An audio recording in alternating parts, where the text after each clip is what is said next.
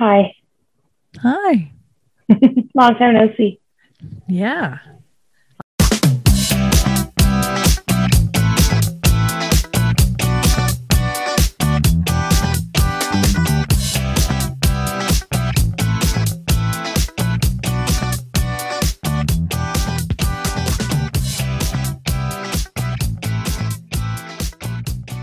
I'm gonna get in so much trouble how much I slag Slovenians. Like they're gonna be like, "You fucking know."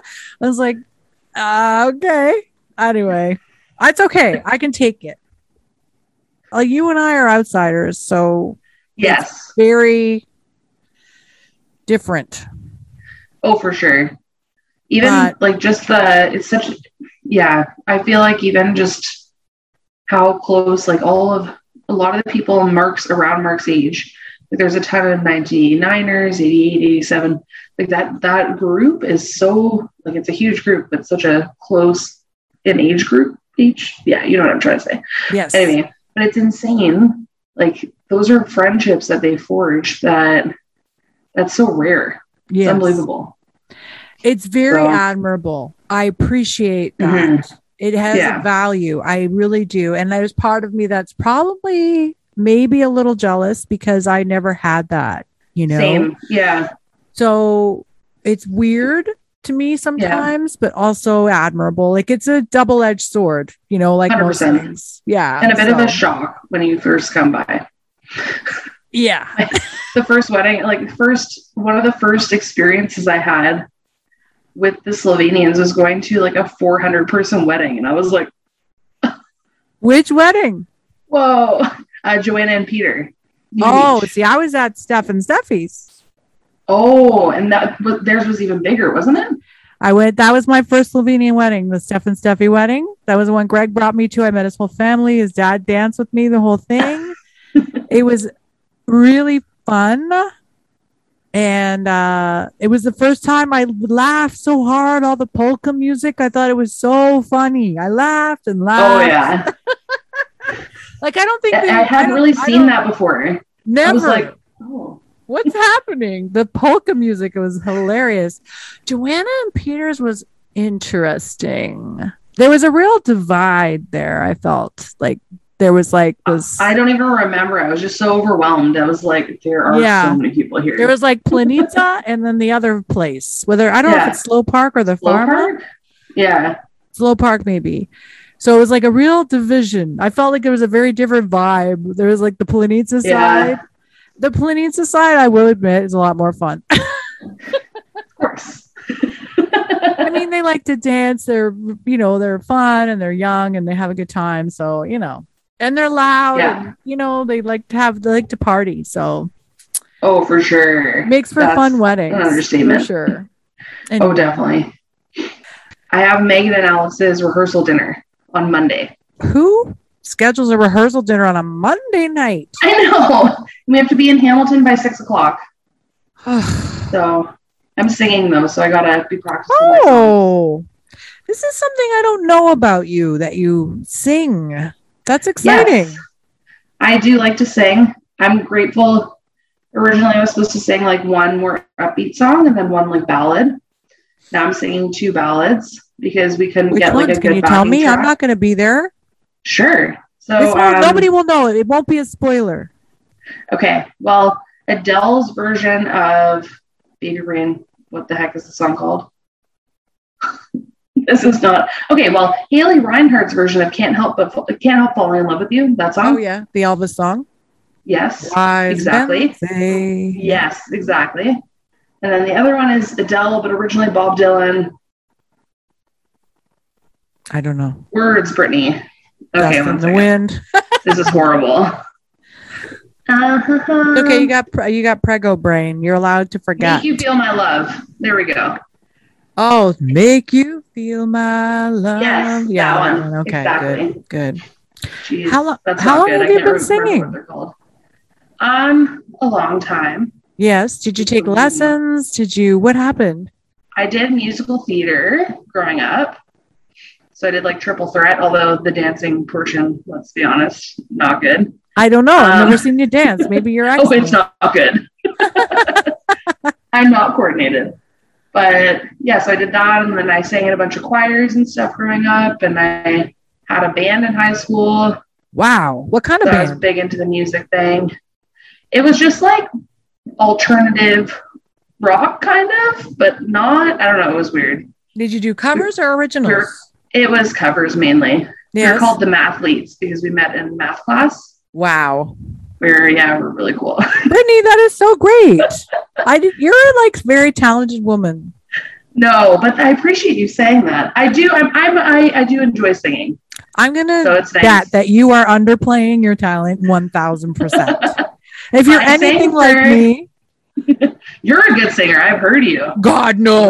Like. I'm so bad. Are you not at all. You're good. Ah. But I sang. I don't know. Did you go to, to Steph, Steph and Chris's wedding? Steph Felix. No. No. Okay, I sang for their wedding Oh. back in the day. That was that was like four years ago, actually. Wow, it was that long crazy. ago. Yeah. Yeah. No, I didn't go to that wedding. Excuse me. No. There's So, some yeah, weddings. I mean, I'm wedding, not part of that circle. That's that's as far as I go. yeah, I think I think that like Mark and I aren't part of. We're part of like your fa- side of the family circle, but like there's other Delences that we're not really friends with, I guess, as much. right. Rose and Monica. And Oh, stuff. like Kathy and So them. when they yeah. got married, yeah. So when they got married, we we didn't go to their weddings or anything. Like we talked to them once a year or whatever. Right. But it's so funny. Such a small community, but so many like cliques almost. Yeah, it is interesting, isn't it? It Interesting. is. Sorry, I Anyway. got us way off topic. Yeah. That's my uh, that's our shock. Slovenian talk for the day, I think.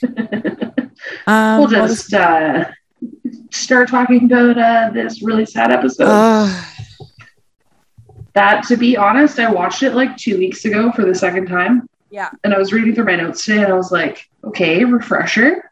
So I might be reading some notes, but I'm on this. I'm all over this. I just might be, you might see me like skipping my notes. yeah. I I saw I watched it today for the second time. Well, my third actually over all of all time. Okay, yeah. and I made my notes. So I was like so mad. I hated this particular character so much that I just Oh I thought he was God. awful. Anyway, He's horrible. We, horrible. Carry on.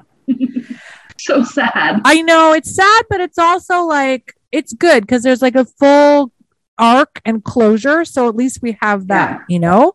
And it I'll- humanizes Brennan a bit.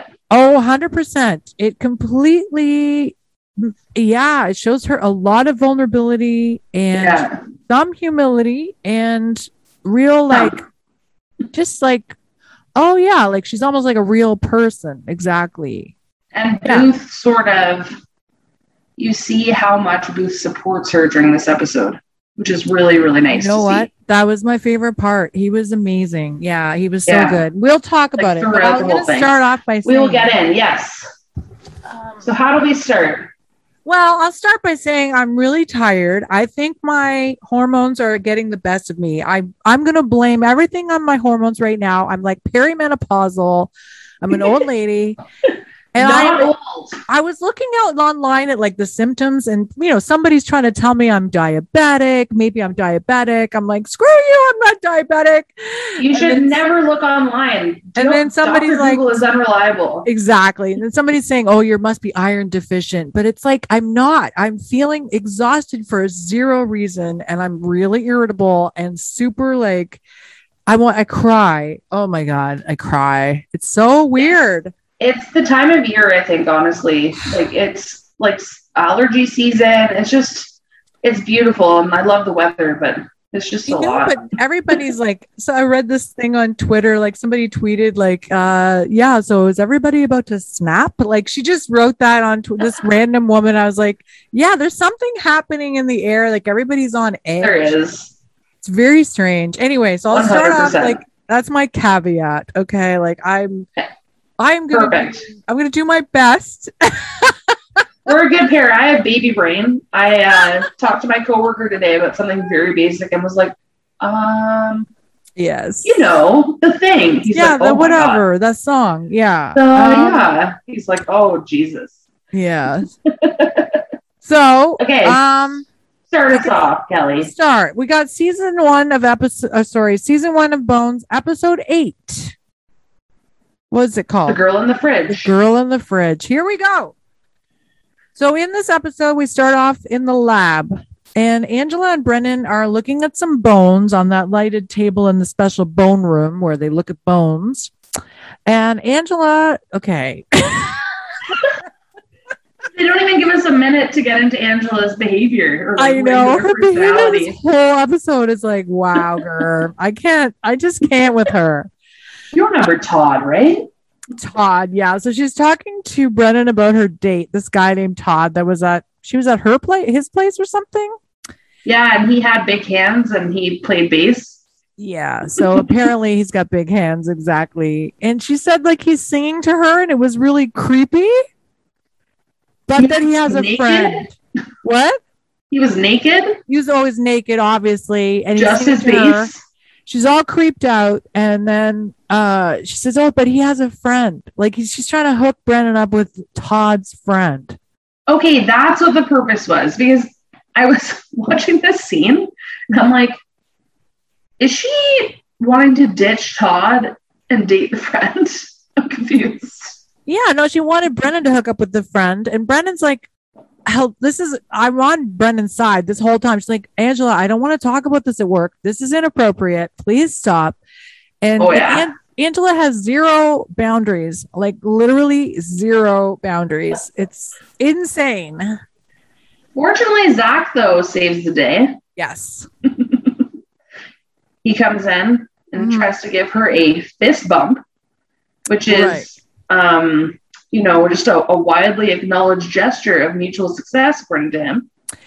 Right. So he comes in telling her was was it one of her uh, papers was getting published or something? Yeah. Congratulating her, and they were pretending not to know what a fist bump is, I guess. And uh, Angela was just.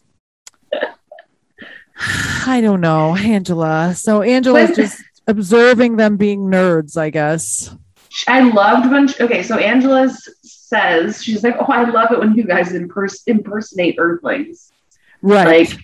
Like, you're weird too, Angela. Yeah, she's trying to get Brennan to date someone who's alive. Like she just says, I want you to be with a live person because she's around dead people too much, I guess. So then this is like a weird this scene is kind of fun because like first there's Angela, then Zach walks in, and then after that whole fist bump fiasco, Hodgins, Hodgins, he walks in. He's carrying this red gift that's all wrapped up, and he says, This is really weird. I have this package for you, Brennan. Some guy said, you know, you would know who he was once you opened it. So I want you to go through this scene and I want to say a couple of things about it, but please, what happens next? so Angela again brings up, wait, is this is this guy alive? And Hodgins is like, okay, well, I'm not putting a mirror under his nose or anything. Geez, like I think so. And she pulls out, so Brennan pulls out this. It's a mini dustbuster. I didn't, I don't even, I didn't rewind it to see what was in the box. I didn't give a shit. I think it's a gift. Okay, it's a gift. There's something in the box, right. and then she literally she shoves the box at Zach, and then runs out of the room like frantically, like oh, ooh. Yeah. She's And all, like, oh my God. Yeah, exactly. And Angela, Hodgins, and Zach, because they have no boundaries, and also because what made them run out of the room, Mhm. run out behind her Mm-hmm. They and chase her. follow. Yeah. Yes. Because Yeah, they want to know, and like, then- who's this guy? Who's this guy that made her stop working? Exactly. She's obsessed with working. Why would she why would she stop working? So where'd so she then go, we Brittany? meet Michael. Uh huh. Pardon? Where'd she go? Tell me what happens. She goes to meet Michael, Mm-hmm. a guy she hasn't seen in three years, apparently, which is interesting. But he's um Hubba Bubba. He's a pretty good looking guy. Okay, we're gonna have to have a talk about this, Brittany. What? How He's good looking looking. this guy is. Oh my god, He's like a seven. At Like, most, at best. but like Temperance, I don't know. I think I think Brennan is pretty. I guess they, yeah, I don't know. They're compatible, I guess. But anyway, they're obviously flirting. I don't know. He's like, "Oh, you come to me," and she's Listen, like, "No, you come to me. this is where I'm going to interrupt you because she runs out of her bones room, sees that it's this dude, Michael, she hasn't seen for three years. She's down on the main floor of the lab looking up at him in the rafters. So he's in the lounge area, apparently. And um, I just want to say one thing. Where is this lounge? Have we seen the lounge? I'm very curious about it. I think that this is where they did a couple episodes ago. They did shots. They were sitting in a lounge area. oh, they were also drinking where- martinis. Yes, and also where where Booth changed his shirt and met Tessa. Okay. See, I, I think. okay, episodes fine, fine. I fine. think. I'm not sure. My point is, I'm going with is it. as I said before, I, I this is my third time watching the episode. So when I saw him set, standing there in the rafters looking down on her, I was like, oh, okay, this is the establishing shot that tells us the dynamic of their relationship Yes. because he's looking down on her and she's like, they're having this power struggle. Like you call it flirting. See, what Booth does is flirt, I think Oh yeah, he's a super flirt. this guy is not he's a power Oh he's yeah. all about power in their relationship. he's a narcissist. oh Huge. anyway i thought it was very symbolic that he was looking down on her and they had to talk about how they were going to meet in the middle because they couldn't Yeah. decide they couldn't neither of them could uh what's the word i'm looking for capitulate to the other because Yeah. they didn't want to lose or something it's a very not a good okay. not a No. good dynamic already Like there's a very much a power struggle. Exactly. Like I I interpreted it as flirting, yeah but for sure the way you're describing it is more accurate. I think that especially as now with hindsight as well. Once we see the rest of the episode, this is 100% a power Well, struggle. Yeah, well, they're obviously setting this up. Like I just thought, oh, that's symbolic. Okay, so th- that's what we're doing now. Okay, fine. So yeah, anyway, Yeah. they meet up in the middle of the floor finally because they meet halfway or whatever, and then what what happens from there?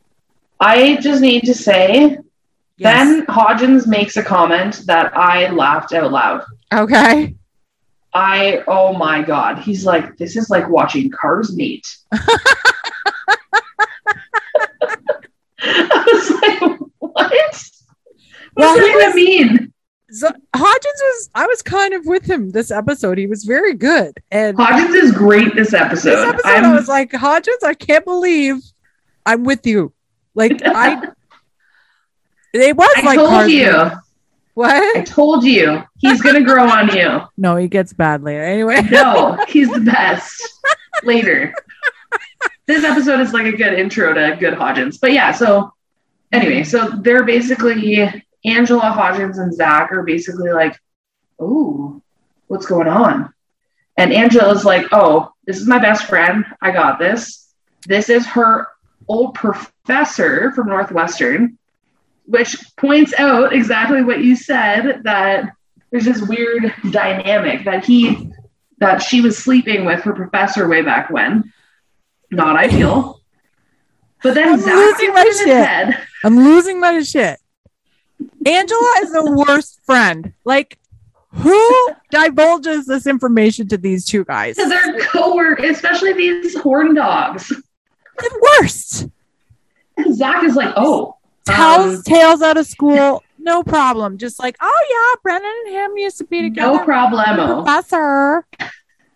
But then Zach is like, Angela's saying this. I'm sim. What people can't see me, but I'm basically putting my finger in my mouth because I'm barfing. Ah, Zach, go ahead. What does Zach say? He's so gross. I'm with you. He's like, oh, Brennan is my professor. Angela's like, okay, no, I'm shutting this down. That's obviously not going to happen. You are not going to hook up with Brennan, not on any planet. like he's basically theorizing that because she slept with her professor that he gets to sleep with his professor so now we're in this place of weird zach wants to screw brennan now like it's just like Oh, God. jesus murphy give this woman a minute There's actually there's a lot going on in this one scene. Is now Booth comes in, he's like, bones. Like, thank God, because I couldn't take another minute of Zach being I like, I could sleep with my professor. um, he's like, bones. Hate to interrupt the lovey-dovey stuff, which I don't even realize is happening happening right now. But I brought you a fridge filled with a woman. and it's gonna be great. I brought you a fridge filled with a woman. I love it. Well, we find out that that's what it was later, so I'm, I'm cutting ahead a little bit. Exactly. Like, no, it's fine. scene. It's fine. Yeah, he wheels in this fridge like bones, bones. It's like trying to get her attention. Like, got a fridge here. And I Oh, didn't man. open it because you would get mad at me because I temper with the evidence. And then, you know, so Exactly. well, there's human matter inside. So I'm going to leave it up to you. So, can I just He's say, learning. yeah, well, no, he's, listen, Booth, he's number one in my, my books Booth is today. the best. Then Hodgins, right? Second Hodgins. No. so Okay, Hodgins sorry, what comes happens over, next? Oh, Hodgins comes over and says, "All we need is a toaster oven." Like we're setting Ugh. up a kitchen here. Okay, buddy. Come on, Hodgins. And then, um, oh, Angela. This is where I'm like, what does she do? Because she uh says, "Oh, this is my cue to leave," because obviously there's a body inside and she's all grossed out. But I'm like, why this is her job. here? Like, this is where she works. This is her place of business. why is she here anyway my only issue my main issue with this next part is where they open the fridge with a crowbar and there's this melting decomposing sort of Oh. skeleton it's all disgusting there's so many goopy juices everywhere Yeah. And no one reacts to the smell True. They're all like, ew, this is so gross from the sight of this goopy smell or goopy thing. yeah But it must smell. i can't That's a very good point. i can't imagine how bad it How smells reeks. three or four people should be over barfing into cans because they're so disgusted by the smell that's enveloped the whole lab now. You would think My- that that would be toxic. You'd think they would have to be wearing masks or something. And I, you know, I'll admit it would probably be more wet and there'd be more liquid pouring out of the fridge, probably. Yes. I'm not a doctor and I'm not a forensic anthropologist, but that's what I think would be happening. And it would be so with you. disgusting. Who has to clean that up? That would be really bad. Oh no. I would not want to be janitorial staff at this place. No, no, Ugh. no. So what do we find out? So basically, we find out that it is a woman in her late teens, early 20s. Thank you, Michael. So annoying. She's been in the refrigerator for about a year ish, just by looking at it, looking at the body. I don't know how they figured that out so quickly. And basically, Brennan wants them to remove and clean the bones. And they want to look if there's any insect activity, which Hodgins thinks that there always is, which I don't think is true, but that's fine. And then she is like, okay, yeah, so Zach, you do this, Hodgins, you do that, and I'm going for a date with Michael. Right. She's being very like delegating tasks, right? Including Yes. dinner with Michael, which is fine. But you did skirt over this whole Michael interjecting his opinion on how old person was. Like, this is another indication of his character. As much Yeah. as I became or came to dislike him, his character was well established and built over the episode. Like, as much as yes. as much as awful as he was, you knew who he was the whole time. Like it was pretty, Yeah. you know, clear what kind of person Funny- he was. Funny enough, though, when I watched it the first time, because when I watched it the first time, which I hadn't really been doing this as much, but I didn't, I watched it without taking any notes. And the very first time I watched it, I was, I didn't really clue in to the fact, like into his personality, but you're 100% right. The every scene, like there, this is not a character that suddenly we find out he's a huge a hole. Like we know from the Yeah. beginning what his personality is. He he And tells us who They're he not is. so subtle hints. yeah, he tells us who he is the whole time, so it's not a surprise, Yeah. and it's just like Brennan's journey of like finding out what we knew all along, kind of thing. It's just interesting. As much as this episode is about the case, it's about Brennan really growing as a person and realizing things. It's I re- I appreciated it for those reasons, you know. yeah, it develops her character for sure. And it Mhm. also like Booth, you kind of start to see how like see his relationship with Brennan, how it's Yeah. evolved a little bit. Yeah, Because even sure. now he doesn't know who this Michael guy is. So No. it's Hodgins who says, Oh, this is an old teacher of hers. hmm And he's like, Oh, they're going to eat dinner? Like that's that's Wow. weird. That's Okay. that's Booth's old Catholic ways, thinking that men and women can't be friends or have Oh, dinner yeah. together or whatever. It's fine. I have dinner with guys all the time. Anyway, that's true. Booth is the only one I wrote. He's the only one who's reacting appropriately to the gross stuff in the Yes. fridge. Well, Angela gave up before it even opened. Yeah, yeah, of course. and then um Zach is still going on about having sex with Brennan, and Yeah. Hodgins is saying it's never going to happen, buddy. I thought we shut this down like five minutes earlier, but apparently not. He didn't get the hint. This So that thread, was a, a nice long scene, but a lot, like a lot of stuff happened in that scene. I I know. think lots of character development. We learned a lot about the characters, and then we uh, find out a little bit of a more of an interaction between Brendan and Angela. This is another scene where it's like, what does she do? Right? Like, who? Why is Angela even here? You know what I mean? Why is she here? Number one, and why does she think she can talk to Brendan that way at the office? Jesus, Murphy, man. Not only talk to her like that, but then go and tell all of her secrets to these two Oh dudes they work. Like, come on, how kind of a best friend are you? Oh, oh she's terrible. God, Booth's a So- better friend. Booth is okay. Booth is the ultimate friend. Anyway, I'm such an asshole He's today. great. I I'm sorry. I'm all over the place with this. I No, no, you're great. You're perfect. But Yeah. so Angela, so Brendan's in her office. She's looking at a file. Angela walks in carrying her sketchbook and is like, "Okay, I sketched the victim. Hey, her skull was intact, so easy peasy lemon squeezy." And so Brendan looks at the sketch and she says, "Okay, like." Thank you for this. Also, we just got her dental records. We know her name. Her name is Maggie Schilling, and she's 19 years old. And Angela's like, "Oh, well, I guess you got me Why? my sketch then." What? Well, this sketch comes back. This sketch comes back, but I'm just saying, like, so randomly. Angela, why don't we put her on call? Like, why don't we call her when Yeah. we need her instead of like her rushing off to sketch?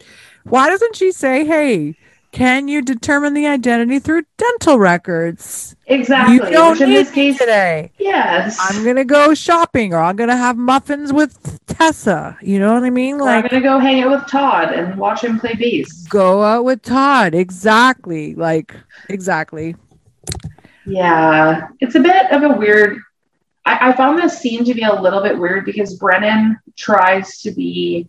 I feel like since episode one, this version of Brennan is a lot more almost empathetic or like reflective. Yeah. She's seeing the picture of this girl and she's saying she was a dancer. hmm And it's because she found that out because of damage done to her metatarsals. hmm So anyway, so there's like there's indicators, I guess, on the bones, but she's like, oh yeah, she was a dancer, Yeah. and Angela's just like, She doesn't care about this things. victim, Angela. No. She just wants to know what's happening with Michael, this Michael Stires, her former professor, because she says he's so hot. yes, And, and then, she's like, oh, yeah, so uh, what you what you gonna do? I saw you dirty talking with the hunky professor. yeah. And Angela. Brenda's like not having it today. She's just like, okay, Angela, like take your fucking bullshit and get out of my house. Like this is a platonic relationship. I don't really care what you think. yeah. Which the relationship is not purely plat- platonic. Yeah, but that's Liar, Brendan's Brennan. business. She can do what she that's wants. an appropriate thing to say at work, though. So that's fine. Exactly. and she basically shuts her down, like you said, and is like, "Okay, well, I need to get this data together for Booth, so like, get out, because I got to get going for dinner, and I got to get the, the data together for Booth first. Exactly. So back and in Booth's office. Angela walks out. Yeah, Angela Yes. leaves. Yeah, for sure. Again, interstitial character at this point. Again, she could be on call. Yeah. She could be a contract employee. She doesn't have to be a full time employee at Yes. this place. Anyway, Yeah. back at Booth's office, we get the lowdown on Maggie Schilling, who is our victim here. Yep. Uh, she went missing a year ago. There were negotiations with the kidnapper. She was kidnapped, and there were negotiations between the kidnappers and her parents. And then, after a couple of weeks, the communication dropped off, and it was assumed that Maggie died. And that's why they didn't contact them anymore. Which appears to be the case. Sorry? It, that appears to be the case, and the fact that they demanded a ransom Mhm. indicates that in at this point, I'm going okay. A million dollar ransom. Her parents are rich, Right, and the kidnappers knew that. right. And so then uh, Brennan's still not sure of the cause of death because she doesn't see any Yeah. real trauma that's visible, and she's going to have to do some more uh, digging. But Yeah. there's certain things happening with her wrists that were bound. She keeps talking about how her wrists were bound, and there's uh, damage to. You probably have this written down. You're such a star. Um, there's stress fractures on both wrists. stress fractures. and they have they have um, Hodgins, I think, running chemical analysis, like toxicity, see if there's any drugs in her system. Um, they were also running it, not just. I think they were running it on the goop as well. So- Right, but who cares? The most important part of the scene is how Booth is a class act.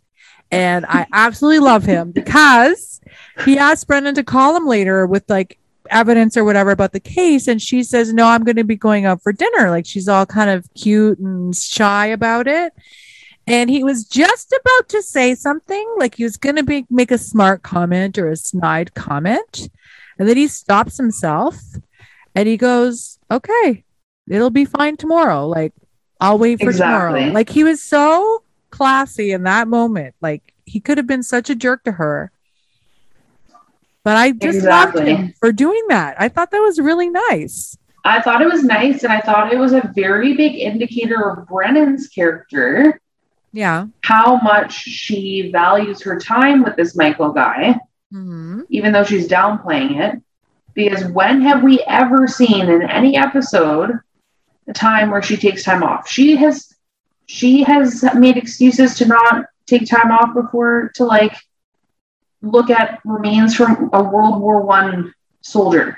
Exactly. Like we have an actual case and Yeah. she's saying no, this Yeah. can wait until tomorrow. yeah. So there's like a two things. Booth is a class act. Booth is great. Oh, he was wonderful. I just, he was so great in this episode. anyway, I took a photograph after she t- turned around and left his office when he bid adieu to her to go for Yeah. dinner. She is wearing a belt uh, around her shirt outside of her shirt. Like it's weird, right? Like Yeah. the shirt isn't even baggy. It's like a tight V-neck knit sweater. She's wearing a chunky necklace, as always, and this belt around her waist. I'm like, oh my god, it's like it's so 90s. I just don't remember wearing belts outside my sweaters. Anyway, I definitely did not. And only with baggy shirts or dresses. Like Yeah. cinch that waist. But anyway, we'll talk about it when it comes up in many scenes from now. But the chunky necklace, we are not the only ones who notice. yeah, I know she does wear those kind of weird. I mean, I know they're supposed to be from Guatemala, but I mean, you know, they're just she wears a lot of these chunky necklaces. I Anyway, so listen she to you say that all day. Sorry. And- Go on. oh my god. Oh okay, my yeah. God. Sorry. Let's. I I'll pick up the pace a bit. I keep t- talking about way too many little details, but No, it's okay. I'm uh this scene. I apologize for my energy, right? Like I'm I'm sorry. I want to be. No, we're at the same energy level for sure. It's it's late, guys. It's a late record. It's, It's like 9:30. We're both tired. Brittany's fucking pregnant, man. Like, give her a break. I had 30 weeks today, actually. Anyway, we're talking Holy about this. Yeah, crazy. Jesus. So what's the Anyway. next scene? I want you to talk about this. The next, you want me to talk about it? This is the sexy scene. Woo. So, Brennan and Michael, not so platonic. They're they are um, clearly post coitus, and uh, they're both naked. Mhm. They're like, "Oh, we missed our reservation. Oh no!" But it's okay. We had some scientific exploration and discovery this evening. Anyway. Okay, we can Ugh. skip over this gross stuff. Anyway, so basically we get some details on why Michael is actually is actually there. Right. Um, he's kind of asking about the case a little bit. Um, he wants to sort of, I, I guess at this point, he's just, he's kind of, it seems like he's just kind of interested in what she was doing. And he also was there originally when they opened the fridge. So he's like, okay, like, what's going on? Mhm. Um, He asked her about the case very specifically. She tells him about the stress fractures that they found on the wrists. And Brennan, again, was show shows some personality and talks about how this girl did fight and even though she was tied up she's determined that she's tied up yeah. that she fought Yeah. and she seems genuinely upset about it and michael kind of comforts her um Does he during the scene That's interesting. well he comforts her after forcing her to talk about the case which is kind of odd right. she's like um like should i really be talking about this Well, there's that, but also like while they're lying in bed, she actually says like like maybe I can get you a job at the Jeffersonian. yes And I was like, what the fuck? Like I was just like I was really mad. This whole scene made me so mad because I hate this guy so much. But he makes a snide comment about he doesn't want to work, how he doesn't want to work for his student. Yeah, he doesn't want to work under her. Either Yeah, he doesn't wanna level work- or he should be above her. Yeah, like it's awful. And Yeah. then they start talking about the case, and he makes another snide comment, like, "Oh, you." She she sounded really confident, and then he goes, "Oh, so you solved it?" Like he's being sarcastic. I And kind then she skipped over. I keep skipping over his shitty personality. Oh, he's just such a my dick. personality? He's really a huge dick. He is So, a dick, though.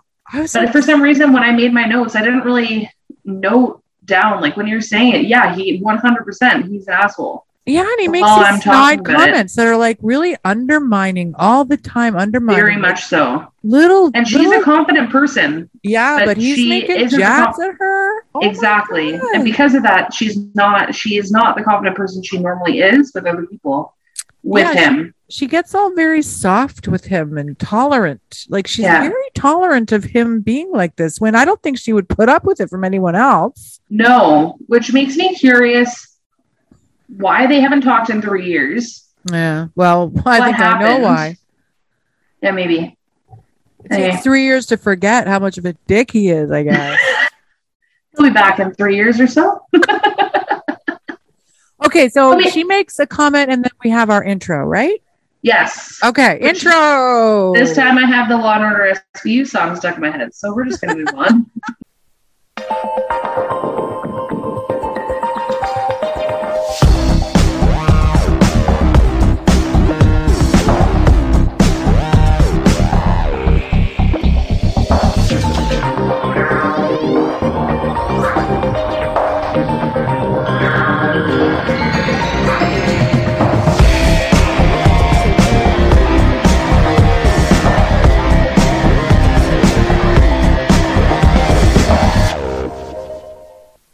Okay. We're on the what's next? platform.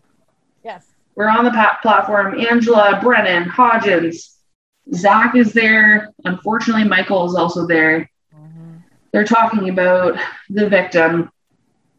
Ho- uh, Hodgins, not Hodgins. Michael is there, which I don't love. Yeah, but first Brennan was late, remember? Oh yeah, ew. And they walk in together, Right. And she's never late. So Yeah, like, oh, everybody's she's like, "Where's late." Brennan? She's late." So they walk in late together. Ugh, together. So they know why they're walking. Anyway, that's fine. Ugh. So anyway, so she's like, "Good morning, how's it going?" And so they end up on the platform. And Angela's like, "Okay, you need to take the day off. Just take one day off." And she's like, "No, no, no. Let's do this." Also, Michael wanted to look at the equipment, and that's why I'm here. I don't know. I get real mad at this one. Okay, why do you get mad? Tell me everything. Well, Zach and Hodgins are standing there, like looking at Michael, and they're kind of grilling him about their relationship, like his Michael's relationship with Brennan. And I thought it was really weird Then Michael defends himself by saying that Brennan was 23 years old. She's an adult. She She's an adult. 18.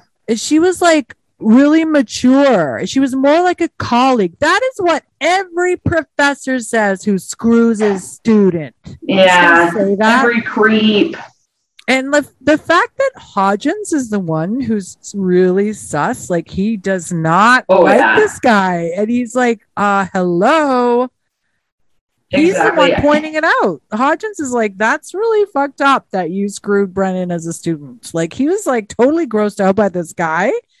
And Zach is still on his whole I can have sex with Brennan because I'm her student. But the funny joke was that he was like, Oh, well, if you were her professor and she's my professor, then you know what what was the joke? I don't remember. I'm so He says he's like, I'm a pretty advanced student. oh yeah, after yeah. after Michael's like, oh, she was advanced. Zach's like, I'm a pretty advanced student. And Michael's like, no offense, but I'm not really interested. Yeah. So Michael makes a joke about having sex with Zach. And And how he's not Hodgins is like, oh, burn. He's all like, no homo, like total jerk face. And I was like, this is not funny at all. None of this is funny. No. It's so And- uncomfortable. Do you remember being 23? Anyway, I'm just, I'm so over this guy.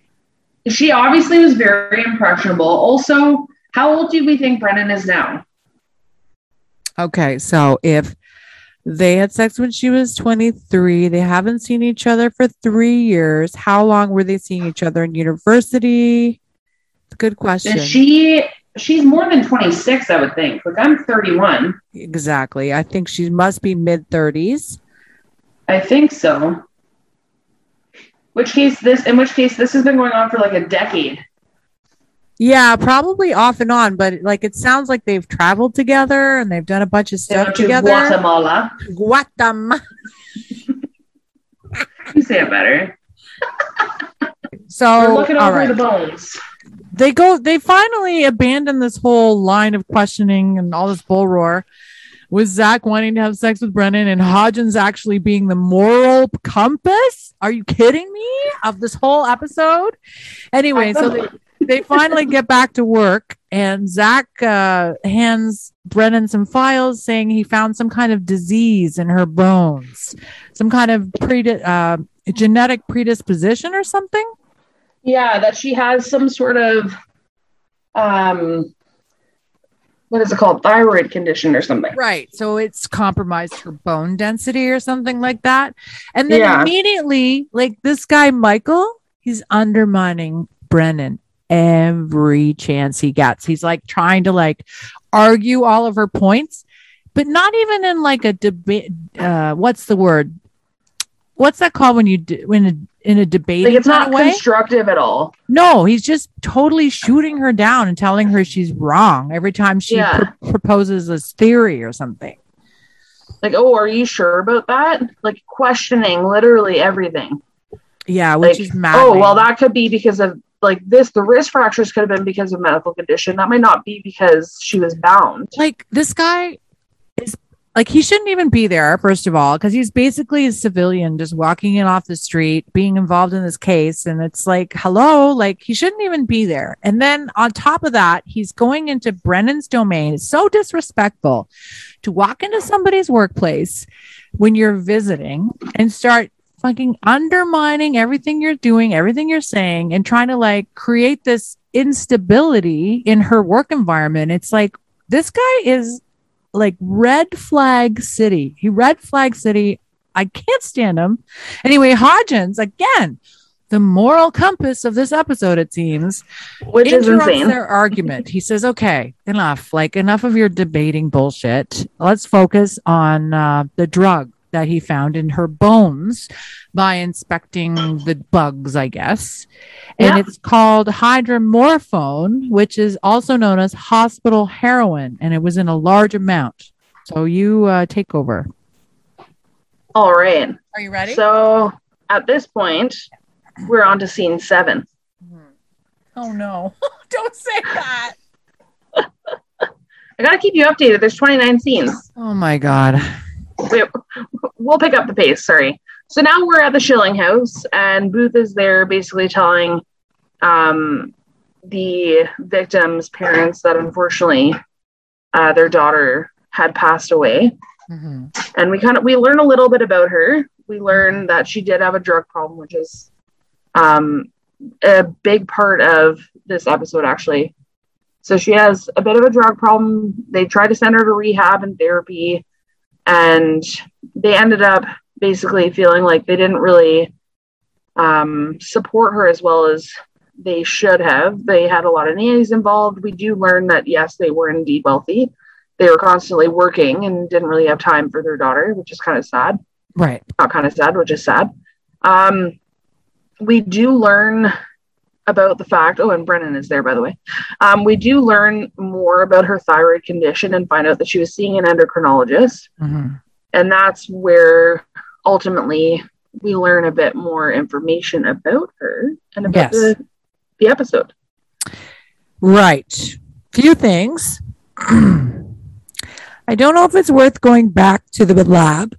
the end of that Oh, scene was yes. where Angela, before we went to the Schillings house, we're still at the lab, and Angela showed up to the stage and she starts talking to Yes. Michael and Brennan about where they went to dinner. And then she kind of figures out that Brennan and he stayed in.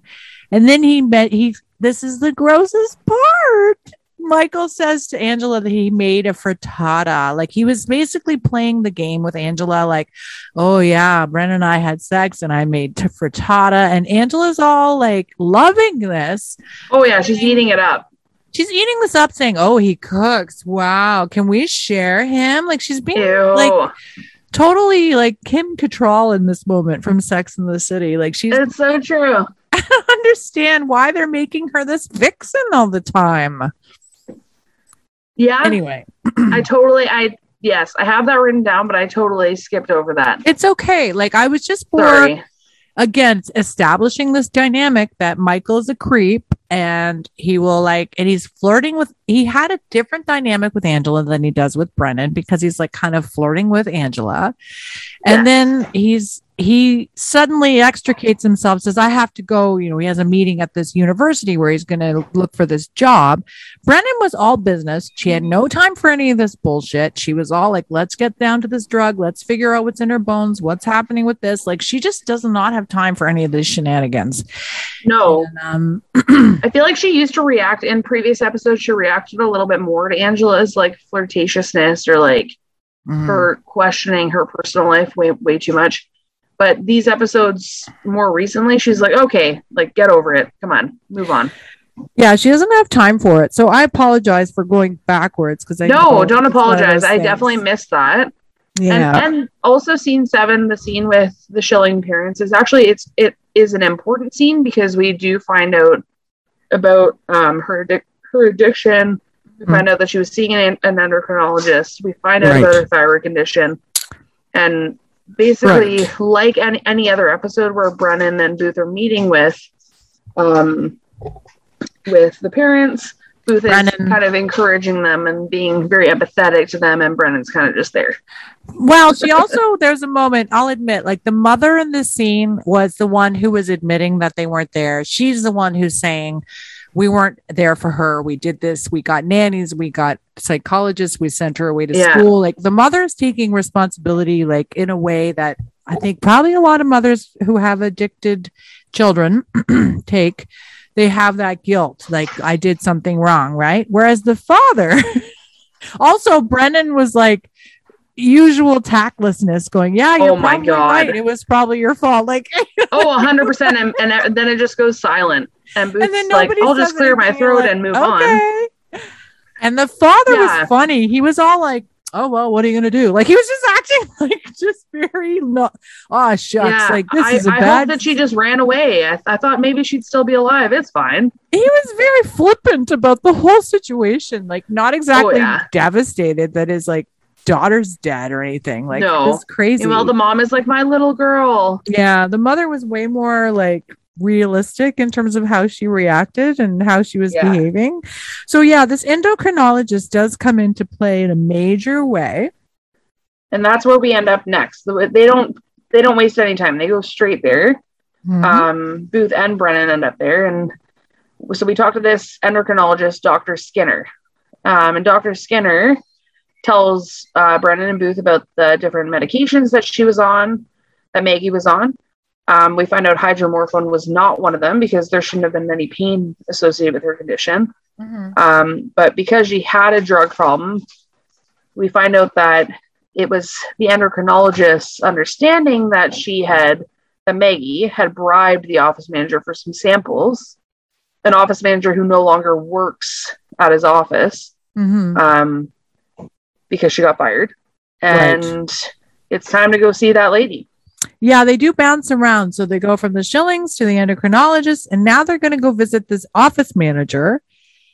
Honestly, I Yeah. don't remember their names, these two people, but they're in this mm. apartment with this woman who used to be the manager of this endocrinologist's office. And I guess it's her boyfriend who's there as well. Marion Scott. Marion Scott. Thank you. So she claims that she was fired because the doctor was a horn dog and wouldn't leave her alone. And he, he used the excuse of Maggie getting drugs from her uh, to fire her when it was actually Maggie that stole the drugs. Anyway, this whole Yeah. thing. It, this was a weird scene because these people are shady. Br- uh, Booth is walking around the apartment, kind of just assessing the situation. Yeah. Notices, happens to notice that they have a new refrigerator, hmm and it. This is very early in the show for Mhm. us to have what appears to be a very clear, obvious indication that these people are suspect. Yeah. Um, so Booth is like, okay, yeah, yeah, tell me about, okay, you guys are talking about going to Atlantic City. That doesn't seem really an appropriate choice considering you are apparently trying to get this girl into rehab and yet taking her to Atlantic City to go Yeah, pop pills a- and drink and contradicting themselves a little bit, but that's not really the rel- none of this conversation I felt was really relevant because it was all about Booth snooping around. So he's snooping, exactly. finds there's a new fridge, moves it a little bit, notices some marks where obviously an old fridge was removed recently. So that sparks this thing where Booth walks over, is like, so uh, you know, where'd you get where'd Yeah. you get the fridge? so what happened to your old fridge? And these two, Mary and Scott, look like deer in the headlights. Like they Right. look concerned yeah. that Booth is asking this question. Yeah, exactly. So the next, it goes very quickly. We get out of this scene altogether. And you're right. I was thinking while when you said that, the suspects are pretty obvious and we're, we stay with them the whole time. And Yeah. I, I never noticed that. Like this is uh, the first time we've seen this in the show. They're not going to mess around with throwing red herrings at us. They just go, here they are. And Yes, exactly. And because of that, because of that formatting, though, it almost makes you question because it seems too obvious. Like these people, okay, they look suspect. Like they're they're literally at the end of that last episode, they're sitting there like, oh, we've been caught. Yeah. Yeah. Um, and then we go on to now the FBI agents are here. yeah, They're all clearing the- out boxes. They're taking pictures. They're investigating this this living room. They're Right. investigating this apartment. Mhm. Um, the fridge that they found Maggie in is a match with the mark on the marks on the floor. We found find out that they're into BDSM. They have a whole room, playroom, I think they call it, in the basement right. With all sorts of things like a spike collar. They have um, handcuffs, whips, which this is a very serious scene, but Booth and Brennan are very playful, which lightens the mood a bit. It does, but it's also like, okay, I was worried it wasn't as bad as I thought it was going to be because I automatically assumed with these alternate alternative lifestyle people who practice this kind of stuff, BDSM and S&M and stuff, there's a lot of stigma. So, um I was worried it was going to be a little bit cheeky, like they were going to make fun. I mean, they do a little bit, but it's not as bad as it could have been. I suppose Yes. I'll, I'll give them a break. One hundred percent. Like it's they do poke a little bit of fun, but it's not too much, which is nice. Well, the only thing that was really funny that made me laugh, it's very typical, but Booth claims that the only reason you do this sort of thing, that you practice BDSM or S&M, is because your relationship has gotten stale and you're bored and you're looking for more excitement. But that's not anyway. Brennan doesn't agree with him necessarily, but she doesn't like this type of stuff. Like it's not her thing. So now we're finding out that Booth and Brennan have similar ideas surrounding sex, I guess, in a way. Yes. Which could make them a compatible couple if they keep Who flirting. knows? Who Who knows? knows? but when he says his wording Mhm. to describe that situation, like when your relationship gets stale, he calls it when the bloom comes off the rose. He's like, you know what I mean? And she's like, no, no, I don't know what you mean. I'm like, thank God she said no because I don't know what he means. He- He's that is such an old man thing to say. It's a very he does old man things sometimes. Like the la- one of the last ep- maybe it was the last episode. Oh well, the man in the wall where he goes simmer down. He's like yelling about people to simmer down, and then this one he's like the bloom off the rose. It's very old fashioned, and Yes, Booth is kind of an old fashioned guy. he's an old soul, but that's why we like him. I don't know about that, but anyway, He's great, whatever. but yeah, so they're they're just playing around. Booth turns away at one point, and Brennan has a whip in her arm and kind of in her hands and kind of whips him with it, and yeah. he's pulling out pink handcuffs. hmm And at this point, toward the end of the scene, officers are leading Mary and Scott out in handcuffs. Yes. And Scott, Mary looks a bit more concerned than Scott does. Scott is just gives me the creep, like a major creep vibe. Right. Um, but basically, Brennan doesn't seem to even notice them walking by. They just she n- notices the handcuffs and says, "Wait one second, these these could be what caused the stress stress fractures on our victim's wrists. Like we need to take these in in for evidence." Right. But my argument is that no one who actually practices BDSM has pink handcuffs. I doubt that they use these. A These guys take it very seriously. no, but they're not buying some cheap ass handcuffs. They're buying real handcuffs, not some novelty handcuffs you buy at some Yonge Street sex store.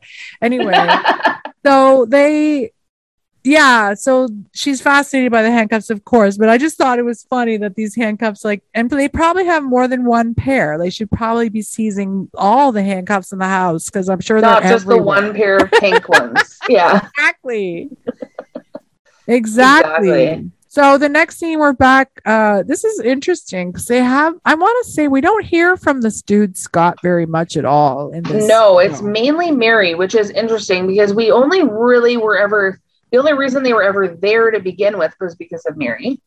Yeah. Because she was the one who worked for the endocrinologist. yes She's the one who seems to be more concerned this whole time. Scott doesn't really seem to care. He's a creep. Um we don't she know seems what- more like, oh, we got caught yeah kind of yeah vibe. Um and she and then they're being interrogated separately now. So she's with her lawyer. But we don't see his interrogation, do we? No, we don't. Yeah, we just see hers. And I have to say, this character, Mary, I like her. I like this character. She's interesting. Well, she's very anyway, she's already in an orange jumpsuit. I've never seen this before. She's they've already That's given true. she's in the orange jumpsuit, so I guess they arrested her and she's been booked. I don't know. The timeline is fuzzy. Yes, Um that's so- true. How much time has there been between these two scenes? Yeah, like why is she in a jumpsuit? Anyway, and it's a huge jumpsuit. I just want to say they didn't have the right size jumpsuit for this girl. But uh, Booth starts theorizing about what happened, and they're claiming that Maggie was uh, uh, Mary is claiming that Maggie was into the sex play, basically, and that they didn't kill her and all this stuff. And um, I like this girl. Be- this is why I like her because she doesn't take any shit from Booth. Booth is trying to shame her. He's trying to sex shame her uh, because of her lifestyle, and she's not taking it. She's like, "Whatever, buddy. What's wrong with you? Like, are you a little uptight? And maybe you want to like play too. Like, you have this. He he's she's trying to like get him to. I don't know. I just liked how she reacted to him shaming her for her her choice. Yes, her choice of words was was great. She's like, "Are you threatened or do I turn you on?" Like kind of exactly. makes like making him feel uncomfortable. Like, "Oh, I feel uncomfortable, so you will too." Yeah. Like just giving it back to him. Now I know like she's accused of murdering this girl, but I just like that part where she's just standing up for herself and not taking his weird, like trying to blame her sex life, her lifestyle on. Anyway, I just, I, I thought that was interesting. But I just want to say in the scene we're introduced, sorry. No, no, you go. No, I just wanna to? yeah, I just want to say the lawyer, this guy, her lawyer is Matt Ross, this actor named Matt Ross, who has been in everything. There's a couple of heavy hitting like TV actors in this episode, but he, I mean, have you ever heard of a show called Silicon Valley? Yes. Yes. I haven't watched it, but I heard it is incredible. He's he's Also, on- he was in the the the Aviator. Yes, he was in The Aviator. He was in 12 Monkeys. He was on the TV show Oz. He's um Big Love. I don't know if you've heard of Big Love. I think so. it's about uh mormon polygamous anyway Okay. um yeah he's like a real that guy he's been in a lot of tv and he's very good so i was glad that he stuck around and i you know that he was in the episode for longer than just this scene so i Yeah. was happy to see him for sure Yeah, his his character is good actually. His anyway, yeah, his character is very good. all right go what's next Anyway, sorry. Hi. through it i promise you I guys will. Nine fifty one. let's go Let's do this. So anyway, so where are we at next? So basically, he the Mr. Meredith, the lawyer, is like, okay, well, if you don't have anything but these cuffs, then my client's going to be out of here in 24 hours. And Booth and Brennan are like, okay, we need to tie these two situations together. Yes, okay, she engaged in this consensual sex, supposedly, the mm-hmm. victim did with Mary and her husband, Scott. However, that doesn't mean that she's a killer. And we gotta we gotta draw the connection. So Mary's kind of smirking at them like a psychopath. And Booth and Brennan are like, okay, we gotta get this together. So, but anyway, now we're back in the lab. Brennan and Michael are walking through the lab, and basically, um, Brennan was telling Michael about um, her theories on the case. Right And Michael is shutting her down. He's like, I have an appointment. I don't want to talk to you. I I'm not even going to the university. Um, I'm meeting with someone that the university wants me to meet with. And if we start talking about this, then I'm going to be late for my appointment. And I, I just can't, I don't have time for an appointment to, to go through this. And she says, okay, well, I can prove Mhm. that she was involuntarily restrained. right And he's like, oh, okay, one second. I'm a competitive person and I want to try to beat Mhm. you at things. So, right yeah, I'm down for this competition and let's bet dinner. That's on. You got 10 minutes to tell me why you think that this happened. right Boom. That was that was the scene. Right yeah so he's there she Go wants on. to prove that she was right about the stress factors anyway. So they have this backing and forth thing. So be, while she's pulling up files on her computer booth's is talking to michael. And they're having this tete-a-tete like they're talking about brennan while they're watching her do this. And the whole conversation doesn't really matter except that michael's playing her down. He's basically trying to play her down like take away her fucking light, man. He's trying to suck Yeah. her life away. But Booth is this is where he shines. He says, "Yeah, sh- you know, she's she can be this way, but she's a good partner." And you know, he's talking. He's basically complimenting Brennan about how much of a good partner she is and how she's this and that. Like he's bringing up all these good points about her, and then he jokingly says, "Like, don't tell her I said that." Right? Like that he's Yeah. complimenting her. But this guy, Michael, was trying to sh- like basically again undermine her behind her back. This guy is. Ugh! And kind Anyway. of to her face at, at points as well. Like in this very short scene, Mhm. he's like, Yeah, no, you're wrong.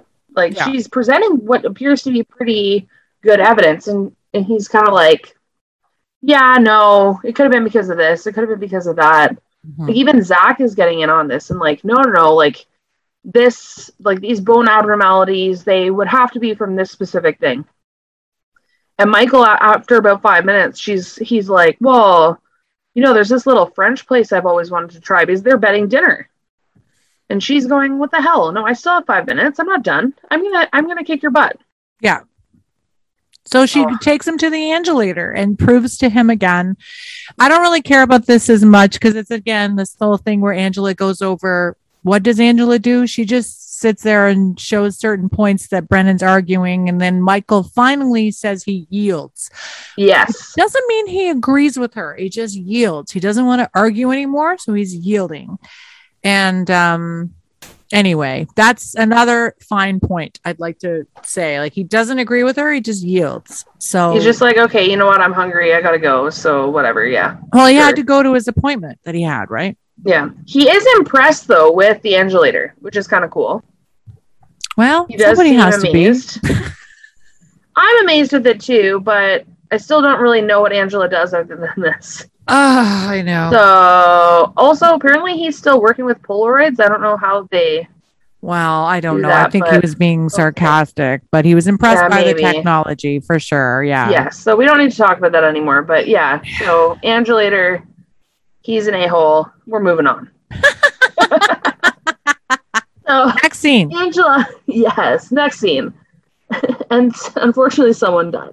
Um, so Angela and Brennan are now in the, the lounge, kind of talking about Michael. Here's the lounge. Um, yeah. So this scene is the turning point for me of where I went, oh, oh. so yeah, Angela and Brennan are chatting in the lounge. They're talking about Michael. Angela is prying because she's like, ooh, colleagues with benefits. Like, ooh, tell me more about this sexy, sexy guy that you're hooking up with. And Booth is, or Bones is, or yeah, Brennan is like, I don't want to hear this. And fortunately, we don't want to hear it either. And fortunately, Booth shows up. But also, unfortunately, because Booth has bad news. yeah. Turns out Michael is a sleaze and a horrible, horrible person. Mhm. That meeting that he had was with the Costello's lawyer. So, Yeah, he's meeting with the freaking defense team. exactly. So basically, he has, Michael has seen every single instance or like how is she how she's developed this case which normally he'd be privy to the actual case notes Mhm. but not the the process by which she comes comes to those conclusions Mm-hmm. so basically it's michael's job to tear apart the case that she's built and he's taken the last 10 minutes of her time to hear every detail on the case and how she has come up come to a specific conclusion so he played No, her How does this happen? Because he's only in town. He was in town to go to Georgetown, right, or something like that, some Yeah. university. University Well, of did- Washington how- or something. How did this happen? How do they know he's there? Did he make himself like like I want to know that step. Like did he reach out to them or That's what. Yeah, So not that's clear. the thing. It, it must be very okay. So we later learn that he went for that interview at the university as part of his job with the university. He is to be an expert witness on certain cases. Right? It seems very unlikely He's not even that they would choose yet, him. No. So it seems very unlikely that they would choose him unless, like you said, he made an effort to reach out, or maybe during his interview, he said, Yeah, I can help with cases. I've actually been assisting this anthrop- forensic anthropologist at the Jeffersonian with a case, sort of like, you know, talking himself up during this interview. And they went, Oh, like, let's get you on the defense team no matter how we spin it, he's a bad guy. I wrote down that he's going to testify for the other side and that he's an asshole and that Brennan's not happy and Michael's a dick. And I think I just, I just, I mean, he's showing his true colors, right? Like it's really Yeah. right there, you know? Well, yeah, like you said, and maybe I was a little bit blind to it, but going like now that we have hindsight, now that you're bringing it up, we have seen that this character is an ass since the beginning. He's not hidden it. Yeah. So it's not all that surprising that suddenly he's going to be basically tearing her testimony apart. that's dirty. That is dirty, Very dirty. dirty, dirty. You would think there would be some sort of conflict of interest that her lawyer could say there's a conflict of interest. He had knowledge on the case that he wasn't privy to or something. But anyway, Exactly. that's fine. For some reason, even though she should be completely pissed off at him, she ends up at a restaurant with him in the next episode. She's basically telling him that she's upset, but somehow they tr- he spins it around into like, oh, okay, well, yeah, I'll like I'm sorry, but like we didn't really do anything wrong, and we should probably still share this bottle of wine and then I'll, I'll leave tomorrow. I hate him so much. I hate him. Yeah. He's gaslighting her. He's at the table, fucking He's gaslighting brutal. her. It's like, oh my god, Brennan, what are you doing? I felt, I, I, felt like- so bad for her because I felt bad. like, you have to move back to. he- She's like, okay, well, you have to move back to the hotel. I'm upset with you. And he's like, well, do I have to do it tonight or can we Oh have my another bottle of wine? And then, you know, get naked later tonight and then I'll move out tomorrow. Yeah, Oh, so I he's like so much. justifying his bullshit behavior, gaslighting her at the table, and like basically she eats up all his shit and And they so he- kiss at the end of the scene. yeah, just so they can have sex one more time before the case starts or whatever. It's like, Oh my oh God. God. Brennan, have some self respect. Oh, I'm not going to blame her. She's been a victim. She was a fucking victim of this dude. I'm sorry, oh, but Oh, big time. 100% victim. Easy to be on the outside and judge. Very easy. Very easy. Oh, and am I judging? I am judging. Don't. Well, well, let's judge him, not her. Okay. Okay, I will. Judging him. So next day back at the lab, Michael is there with his white gloves on, examining the evidence for the defense. And everybody's there. Everybody's watching him examine the evidence. Including Goodman. Goodman is here. Thank God. I love here. him. Great I love character. him. I love him. I love him. I love him. So what happens? Oh, then Zach and Hodgins are there videotaping him, and Booth is like, "Yeah, good job." And then Angela's like, "Oh, Booth, are you encouraging? Like you gave, uh, you know, you're encouraging Zach and Hodgins." And Booth's like, "Yeah, I don't, I never talked to them, but you know, I thought it was a good idea Sure, why not? to be encouraging." And then, And then- Goodman calls him a squint. Yeah. he says. Booth is becoming a squint or, you know, um, being becoming aware of his inner squint by Yes. being involved in this. And um ah, this is where we'll just quickly go over this. So Michael is, of course, starting to question all of um Brennan's findings and he's and then Goodman and Booth everybody steps in to defend her um and she's like they're defending her saying you don't have to answer that brennan. You don't have to do that. That's not your job. He's you know he has to do this by himself. You can't help him or assist him. And then brennan's like i can handle this. You know i can take care of myself. But then goodman's goodman he's got perspective. He says this isn't about you brennan. This is not Yeah. about you and him. This is about the jeffersonians reputation. And- exactly. you need to take your ego out of this and just you know do what we're telling you to do and don't give him anything Which she doesn't listen to, well listen but it's a good point. yeah And she, fortunately, Michael only has so much time with the bones, so his time is up by the time we get to the end of this scene. But this is he the has worst thing torn apart. He red penciled a few things, apparently. Oh, I hate him. if you could see me right now i'm like i want to punch him in the face Clenched fists. Ugh. So yeah, he's basically like, well, here's my red penciled um, opinion of the findings. I corrected some stuff, and she's, he's like, well, it's an opposing opinion. Don't like, don't take it so personally. And she's like, my findings are based on facts, not opinions. Go to hell. And Michael smiles at Brennan, walks out of the room basically, and Brennan is like, She's fuming. And I would hell? be too. Like this guy literally so undermining used a red marker to mark up her paper like he's her fucking teacher. Exactly. So undermining. And she obviously was a good student. He said that she was always excelling, blah, blah, blah. We know she's a genius. We know she's brilliant. So this guy is obviously just being an a hole. I don't like it. Ah. Anyway, And- everyone storms away.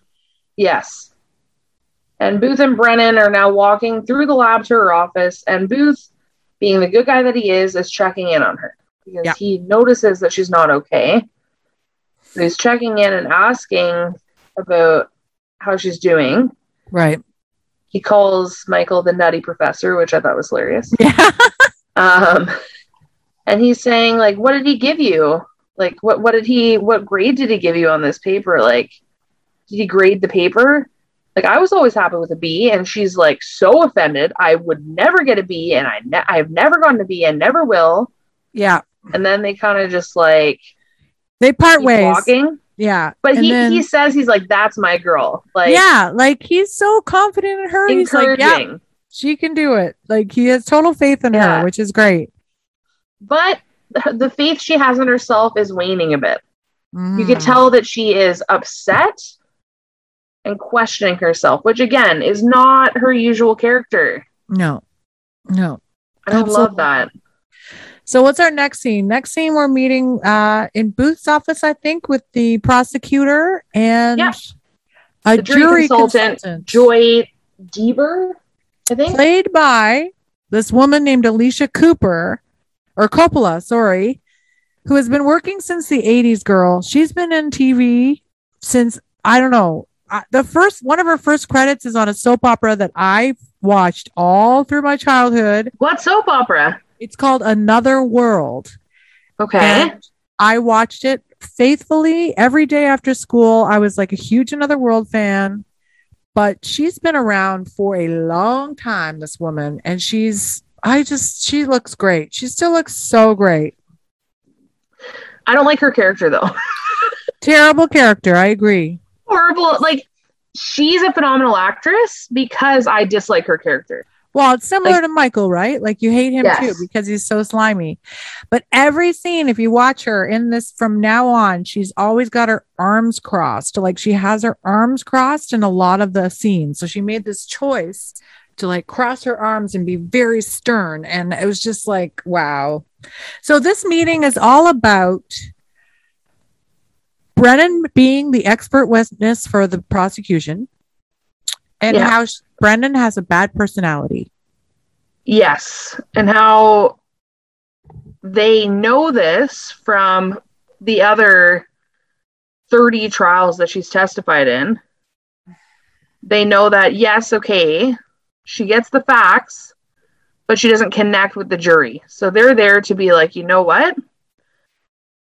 We have this guy, Michael, on the other side who is going to be super charming and super sexy. At some point, they call him like good looking or something. Anyway, Yeah. seven out of 10 at most, as we discussed. Best. but Brennan just doesn't get it because she's like, okay, yeah, I get that he has a good personality. Everything's fine, whatever. But why do you need me to have a good personality? It's not a personality contest. I'm supposed to be giving the data that is relevant to the case to the jury. Like I'm just presenting data. Um, which does not satisfy the US attorney or the jury consultant. They're on her case about being better because and basically, at the end of the day, they walk out saying that if that if this case doesn't work out, like if if they don't win, it will be her fault. Wow. Like, okay. Talk about setting someone up to fail. Not only I has she know. been completely blindsided by the fact that this dude lied to her and he was being really sneaky and he gaslighted her and he friggin' used his intimate information about the case and now he's on the defense team. Now she's walking into this meeting getting completely again blindsided by this woman telling her that she has a shitty personality. Like how many times can Brennan hear this? Oh, you have a shitty personality. You're not good with people. You're Like, terrible. Okay, thanks. It's like I feel great about myself. Holy cow. She's How- getting attacked on all ends here. It's terrible. I feel terrible for Brennan in this episode. Like, oh my just- god, yeah. I mean, on one hand, like we said, it's humanizing her, and she's very vulnerable in these in these moments. But Yeah. it's like I feel like to to have to do this to really shoot her down and make really chip away at her confidence like that. Like that's just I don't know. There's got to be a better way, you know? I feel like Booth was very good at supporting her in this case because he sees how how mean Yeah. they were. He knows Brennan. He's like, maybe don't be like that with her. Like, take it easy. Like, Yeah. he's trying to like, and then he's trying to. He gives her a lot of pep talks. Yeah, he does, but it's so it's so sweet and they're short. They're Mm. nice and short and sweet. Like you're an expert, she's an expert. This lady, this jury consultant, obviously has a personality disorder, Brennan, but she's just trying to help. So just right. try to listen to her opinions. It's her, like Yeah. this is her expert opinion, even though it's coming across harsh. Like just try to listen to the advice that she's giving you. Exactly. Um, this is where I was talking before about how we notice the clunky necklaces. so does so does this lady. She said Yeah. to lose the clunky necklace. yeah, it's so funny. Ch- tells her to wear blue and Yeah, get rid of the chunky necklace. Isn't that funny? yeah. I thought I didn't know that about wearing blue makes you seem like you're telling the truth. I don't know. I didn't Maybe. know that. I know eye contact is supposed to be good, which they recommended, but the blue thing I thought was kind of interesting. It is interesting because you always see like politicians wearing like red ties, and I don't know. I Yeah. just find that interesting. But anyway, who cares? We have a courtroom drama on our hands here. We do. oh, it's I can't. You don't like courtroom dramas? No, I usually do, but this one in particular is just awful. Well, I It, thought it the, was- it's not awful. The, this show is phenomenal. This Right. show, it, they do it very well. Yeah. It just, and they do it so well that I feel uncomfortable Oh yeah. watching Brennan testify. Well, I didn't feel. Okay, so I feel let's- bad for her. I do, but this it's been a journey with her for this episode for sure. Um, so we get basically opening arguments with the lawyers, and then we get these short little scenes with everyone testifying. Uh, mostly for the prosecution, right? So we have like So we start with Booth. prosecutorial testimony, and you have a scene with Booth, you have a scene with Hodgins, you have a scene with Angela. Um, Who shows Zach. a picture? Oh, listen, we're gonna go just quickly over. We'll get there. Yeah, sorry. I will start with um Booth is like so sultry, smoldering, charming, like so good on the stand, like so relaxed and confident and like yeah. Very He- good. He he's so good, but he also skirts the system. It's very clear that he's done this before and he knows what he can and cannot say, but says the things that he can't say, but it's like, oh, sorry. You're right. I shouldn't have said that. oh yeah. he thinks like, oh. you fi- like you figure it out. Like You're the, expert. Yeah, he's trying to be all like like a humble guy, but at the same time, kind of sneaking in the comments to to seed sort of doubt in the jury's mind. Yes, like they were the they were asking uh the the other the def- not def- yeah the defense lawyer, uh, Mr. Meredith was saying like, is there any evidence that Maggie Schilling wasn't a willing par- participant in sexual activity? And Booth's going, yeah, well, she ended up in the fridge, so that kind of tells me she wasn't really into it. and the lawyer's like, okay, like no, hello, you can't say that. And Booth is like, oh yeah, there's no direct evidence. It's yeah, obviously Exactly. So then we very have- likable. Yeah, he was very likable. So this is sort of a scene where we're shown all the likability of these individual testimonies. Like Zach is super effective on the stand. Yeah, Angela's ridiculous. Like she Angela. uh, yeah, she didn't contribute anything.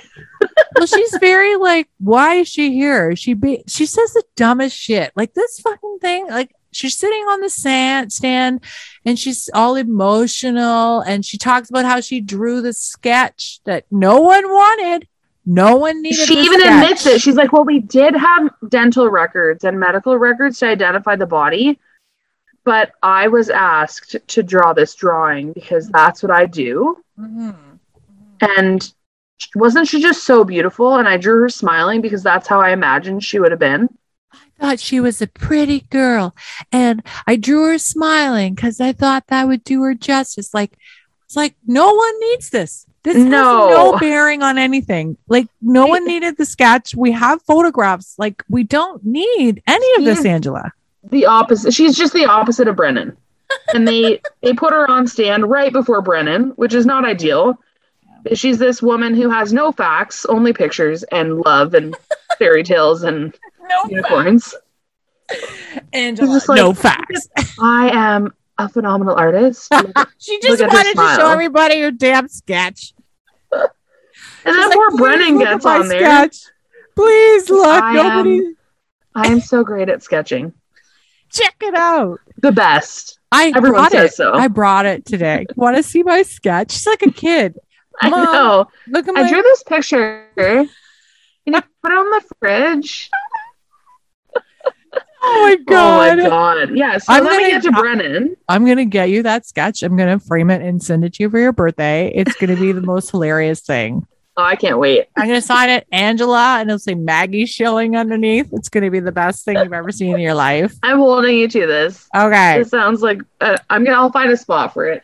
So Brennan gets on the stand. What happens? Oh god, it was a disaster. She goes into extreme detail about gelatinous puddles and mass spectrometers and lateral humeruses. She basically is using every big word under the sun. I don't even know what she's saying, and she Yeah. is saying things that we've already learned about. Right. So we get shots of the jury falling asleep, and the judge is even being an asshole about it. Like they're all acting like they've never heard anybody speak English before Yeah. or say anything scientific in a courtroom. Like, I don't know. I didn't think she was that bad. There were some things I didn't understand, but at the same time, like, I don't know. Like, everybody was acting like dicks towards her. So, regardless, she, she didn't do well on the stand. Okay. they That's- acted like she did worse than she did for sure Yeah.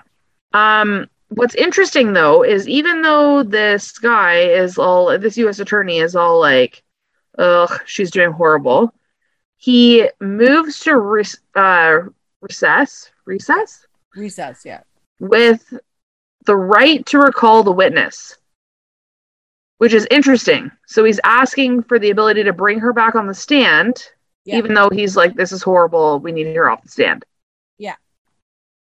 Which he just thinks that everybody needs a break after what she just talked about, and he's thinking maybe he'll bring her back if she he can talk to her about her the way she testifies or whatever. exactly. And So- this jury lady is like she can't connect. These killers are gonna walk.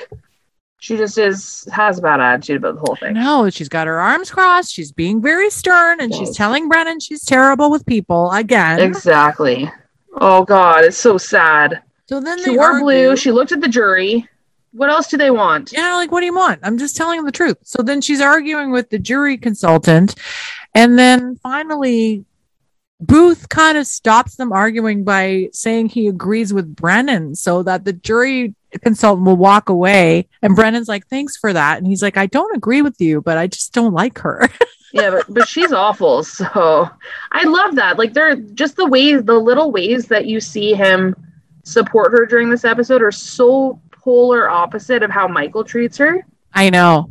it really shows Yeah. sort of like that it, it almost accentuates that how horrible michael is Exactly, because he's like Booth is trying to be really diplomatic and telling her like, "Yeah, uh, I you were okay." Like he was just trying to re- encourage her, but then he's trying to tell her like, "You need to perform. You like you need to put on a bit of a show for these people," and she doesn't Exactly. do that. And this is what I like. This is Brennan. This is I love this about Brennan. First of all, this very funny line happens because he says to her, You have to put on a show. He said, Did you notice how I was a no nonsense tough guy cop?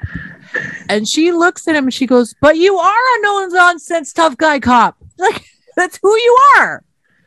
But then but his comment back to her is so sweet Mm. he's like yeah okay yeah exactly like you're right but I don't think it would hurt for the jury to see who you really are as Mhm. well. Mm, yeah. Because I know you more. I know you're more than just like this. I know.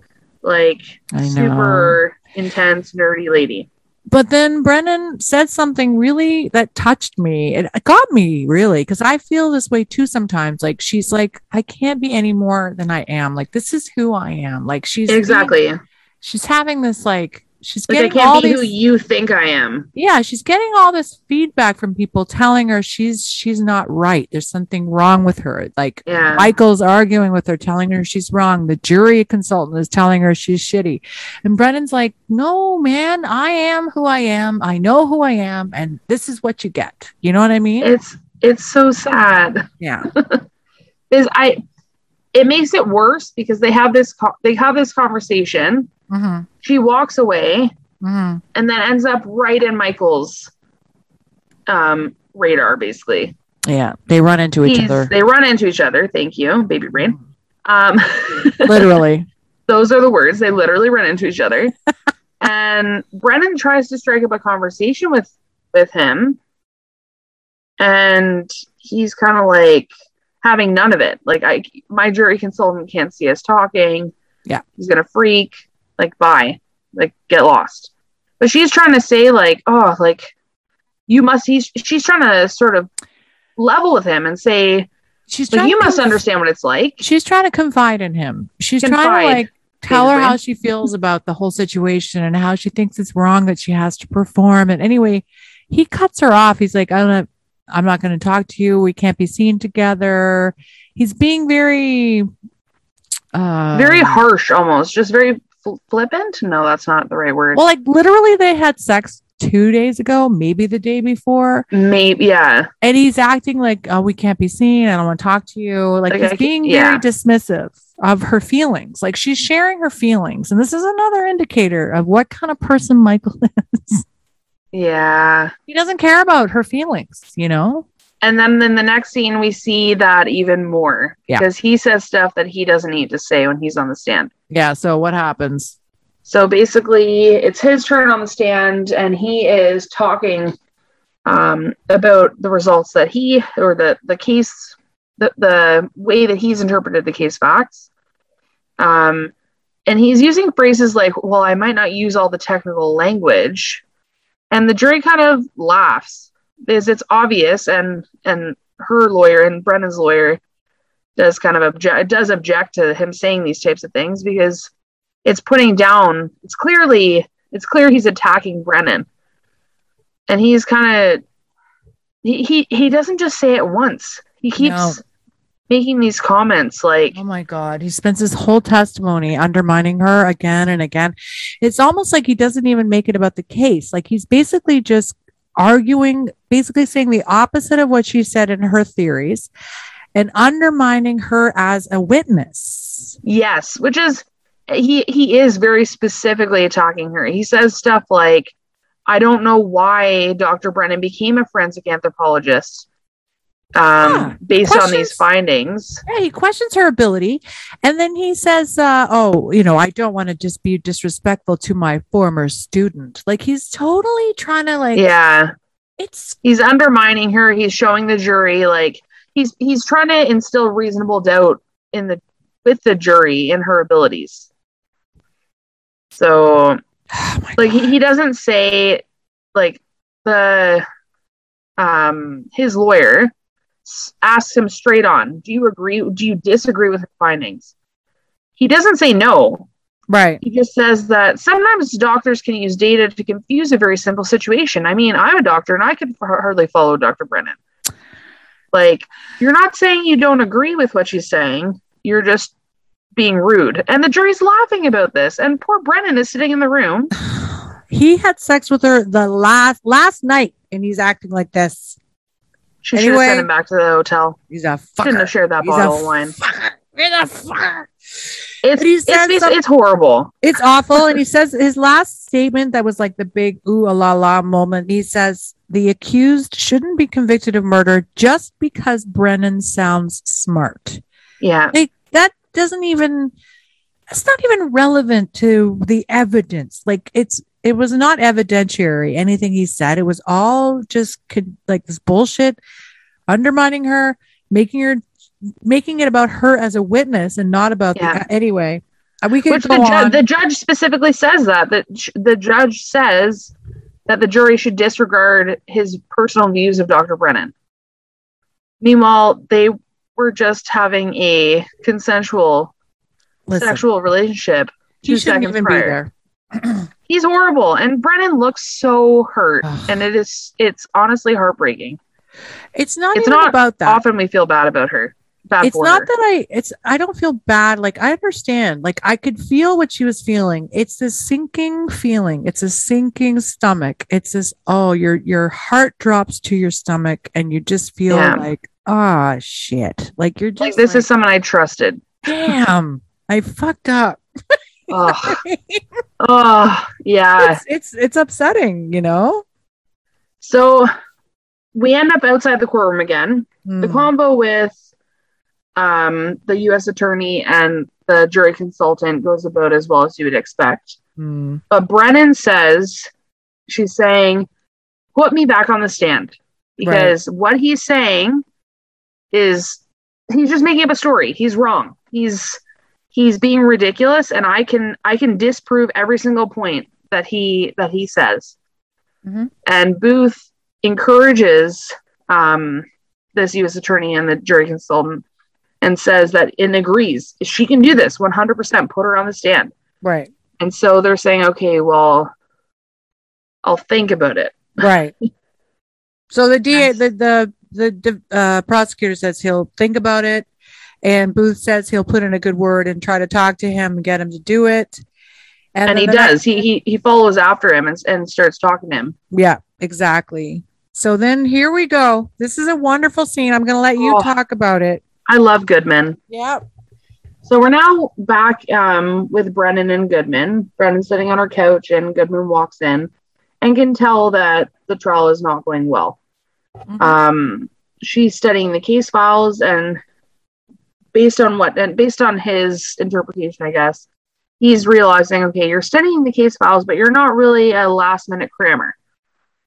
So, like, he's checking in with her. What's going on?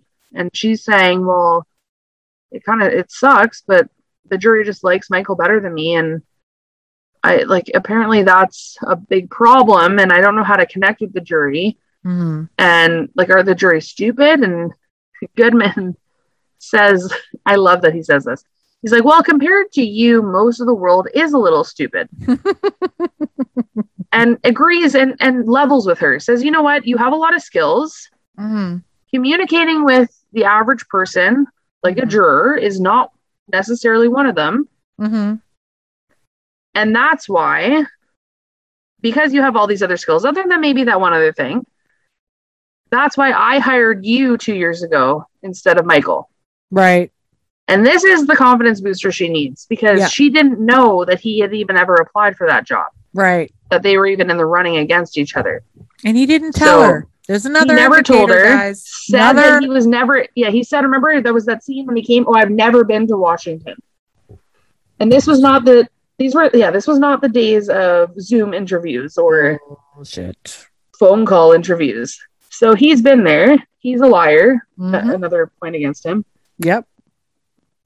and goodman has done what we needed him to do Exactly. he has boosted her back up to where she belongs Yep. and shown her and showed her that okay yeah you might not have all the skills but you're a pretty good package He says So- you're, she, he basically says you're better than him. You're better than Yeah. him. And don't let him believe you otherwise. Don't let it, don't let him let you believe otherwise. If he tries to do that, tell him to go to hell. Like yes like, word for I- word I want Goodman to come to my house right now i know and give me this pep talk. everyone needs a pep talk like this every so often i feel like this is between booth and goodman in this episode they're the people keeping brennan going is even though she exudes this confidence and just like this often what appears to be a cocky personality i think she is insecure in a lot of ways Well, she's assertive, right? assertive yes And She is she is great. I love her character. She took a little bit of getting used to. Yeah. Because she is she does have that confidence and that like air of like I'm better than you kind of. right.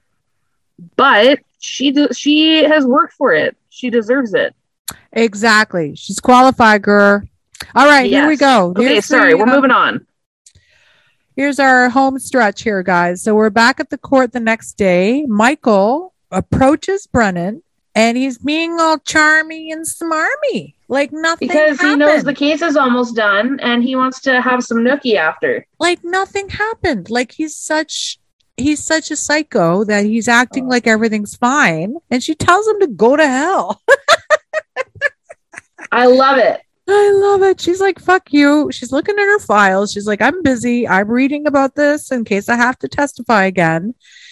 And um he she basically they have this talk or she tells him how she feels. Like she's very strong in this moment and I appreciated it.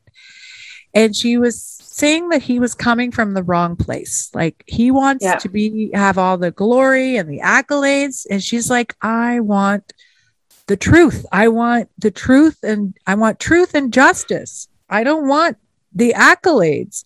And I hate it throughout the whole show. He calls her Tempe. Yeah. Fucking hate that he calls her that, like this little pet name. It drives me nuts. Another way that he kind of talks down to her. It's another well. way to make her like a baby. Exactly. And then she brings up an experience they had in South America, apparently, um, uh, having to do with the military and uh, dealing, identifying dead bodies that most likely the military that were protecting them killed some of the people that they had to identify. So Brennan was very scared. She was very young. She was just a student, and this is where they they touch on the fact that she was just a student. You know what I Yeah. mean? She was very scared and she went turned to him for guidance in that moment in South America and he said um what did he say? We tell the truth, we do not flinch. Right. But he flinched. She says, You flinched, Michael. And then she walked away. That was like a mic drop. Like, like, mic yes. drop. Exactly. Yes. That's what I wrote down. You tell him, Brennan, he's a dick. Go for it. This is like I feel like a couple scenes ago she kind of hit rock bottom, and now she rock bottom in terms of the episode, and then Yeah. now she's on her way back up. She's she is peak Brennan right now, Yes. telling him to go to hell. She's like, I'm confident in myself. You're the asshole here, Exactly. and watch me because Yes. I'm about to destroy your testimony. Oh yeah. So uh, back in the courtroom booth is trying to convince the prosecutor to put Brennan back on the stand. There's some kind of secret cabal happening. I don't know the secret. He's trying to say, ask her the question and it'll happen. Like he's asking the prosecutor to goad her into doing something, and we don't know what that is yet. We find out very shortly. Yeah, so she's up on the stand. She like she's all excited she gets to testify. But then of course she's starting to bore the jury again. So then Ugh, the she doesn't pros- learn. yeah, the prosecutor turns around and he starts to think in his mind like how can I change this vibe? Like how can I make the jury more ignited and, and engaged? So he turns around and this is this very interesting stuff that happens and he says, Why can I ask you, Brennan, why did you want to be a forensic anthropologist? So then we go down this route. What happens? We go down this route, even though the defense attorney is like, What are you trying to do? You can't do this. And their lawyer is like, Well, it's your expert witness who opened up this line of questioning, so let's do it. And the judge is like, Yeah, you did raise the issue, so go on. Yeah. So we get to the point that now we understand that um, Booth was trying to make Right. that she is, well, she is cold, distant, and alien, alienating. Yeah. She chose this profession because of a problem, because of something that happened to her way back when, when she was 15. hmm Her parents disappeared, and no one ever found out what happened to them. Exactly. she doesn't really say anything at this point. She's not. She doesn't confirm that that's what what that's what happened. We know that that's the case. Yes. She's sitting there, a bit confused, hesitating. She's looking at Booth like, "I'm gonna friggin' I'm gonna you. kill you. Did you do this?" yeah. and she basically she's saying, "Has it affected my behavior?" Like I, I, I don't really put much stock in psychology, so I don't know, but basically he keeps this this attorney keeps pushing at her like Right. she's kind of like skirting it and he keeps pushing and pushing yes. and finally she not breaks down because that's not the appropriate wording but she No.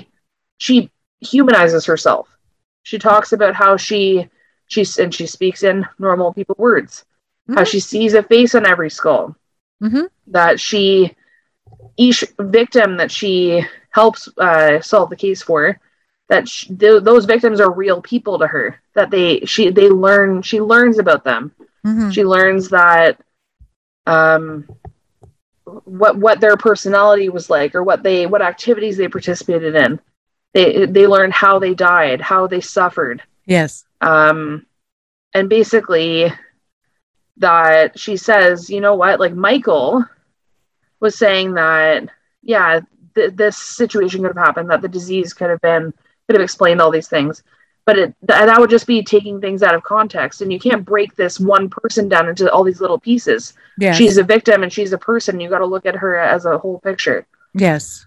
and she just she basically goes on this little rant hmm and you see the jury actually paying attention to her now. Yes. She's very effective. She, yeah, she really goes down there. Like, it, like you said, she was initially a little bit defensive about having to answer personal questions about herself, but then she goes Yeah. down this route of like explaining, like, this isn't about like breaking the person up, like you said. I really like that taking things out of context because she sees everything. She Exactly. sees, like she was explaining about this particular victim. I see this person. This is the reality of the situation she was in. She fought for her life. Like she brings that up a lot, like how this victim fought, fought to live, and Yeah, that you know these people, you know, that are being accused of her murder didn't care about that. Like they, she was just- exactly. yeah, I was like, she was a hero in this moment. I was very affected by her speech. Um, That she ends her speech really, really nicely, I thought, and it was kind of like a nail in the coffin of Michael's testimony. Yeah, Is he was attacking her, attacking her personality, attacking everything about her, yes, and she says at the end of her little spiel here yes, that it doesn't really matter. Like you can't just ignore the facts of the case because you think I'm obnoxious or you think I'm boring. yeah, She kind of laughs about it a little bit to I guess make herself feel a little bit better. Um, but she's basically saying like I don't matter. What your personality, what your opinion of me is, it doesn't matter. The only person that matters in this case is Maggie. It's Yes. not me. yeah. Um, Which I thought then- was just beautiful. I thought it was beautiful. Oh yeah, and she looks directly at Michael when she says it, and he Mhm. can't even look at her. hmm No, because he doesn't care about Maggie. He only cares about himself, right? Yeah, And and I love that Brennan said that. I love that. I love this that she's the voice for these victims. Like she says that a lot throughout the show. I know that, but it is re it is reiterated. Like I said, like she does say that a lot, but it's it's very effective. You know, it is Yeah. true. You know, somebody has to be this victim's voice. No one else is going to speak for them. So it's I loved it. I thought it was so good. I thought she was a real hero in this moment. it was so powerful. Yeah. And and I love, I love that these are the last words, and, and as far as we're concerned, these mm-hmm. are the last words that she says to Michael. yeah. As he approaches her later, she completely ignores him. She doesn't even say a word to him. Yep. And so the fact that she is, she was kind of pointing this at him, like, I don't matter. You're an asshole. Yeah. but it's not really it's not really about me it's not about you it's not about me it's about this case Yeah. oh feels so good and it was good. effective Yeah. So good. I was so happy. so oh yeah. Yeah. so they they're going down for for murder Well, Um, Booth, after my after that. she ignores Michael, right? Booth approaches Yeah. her and she's mad Yeah. at Booth yes because he told the prosecutor about her personal life and she was mad at Booth for telling tales out of school. She was like, "Fuck you." And then Booth very good. I like how he stood his ground. He supported her the whole time, right? Yeah. One thing. He said, "You know what? Too bad. Like I'm sorry that hurt your feelings, but this is my case too, and I wanted to, you know, I wanted to win." And this is what I did. So he he just said this is the reality. Like he was just very upfront about I've been basically I think like he's been a good friend to her this whole time Yes. and he did this And I- one thing. I think that, and and it goes to show though how well he knows her, Exactly. which I oh I love Booth and Brennan. I think that they're they have great chemistry, like the way that they kind of like go off of each other. I think it's I think it's great. So Well, especially Yeah. this episode, I felt like they were really good. Like, yeah. they were on the same page in this episode for sure. The way that he supports her, Mhm. especially she doesn't often need supporting. So the way that he kind of steps up for her when she needs it is really admirable. Yeah. I'm talking about him like he's a real person. I Great guy. So we have the next scene. It's nighttime. We're back at the office. Angela walks into Brennan's office and tells her that they found them guilty on all counts. And then what does she say? And well, when she walks in, when Angela walks in, Brennan is in her office looking at a picture of her and Michael. Mm. So she, Angela's like, oh, so I guess because like they found these two people guilty on all counts, he owes you dinner, eh?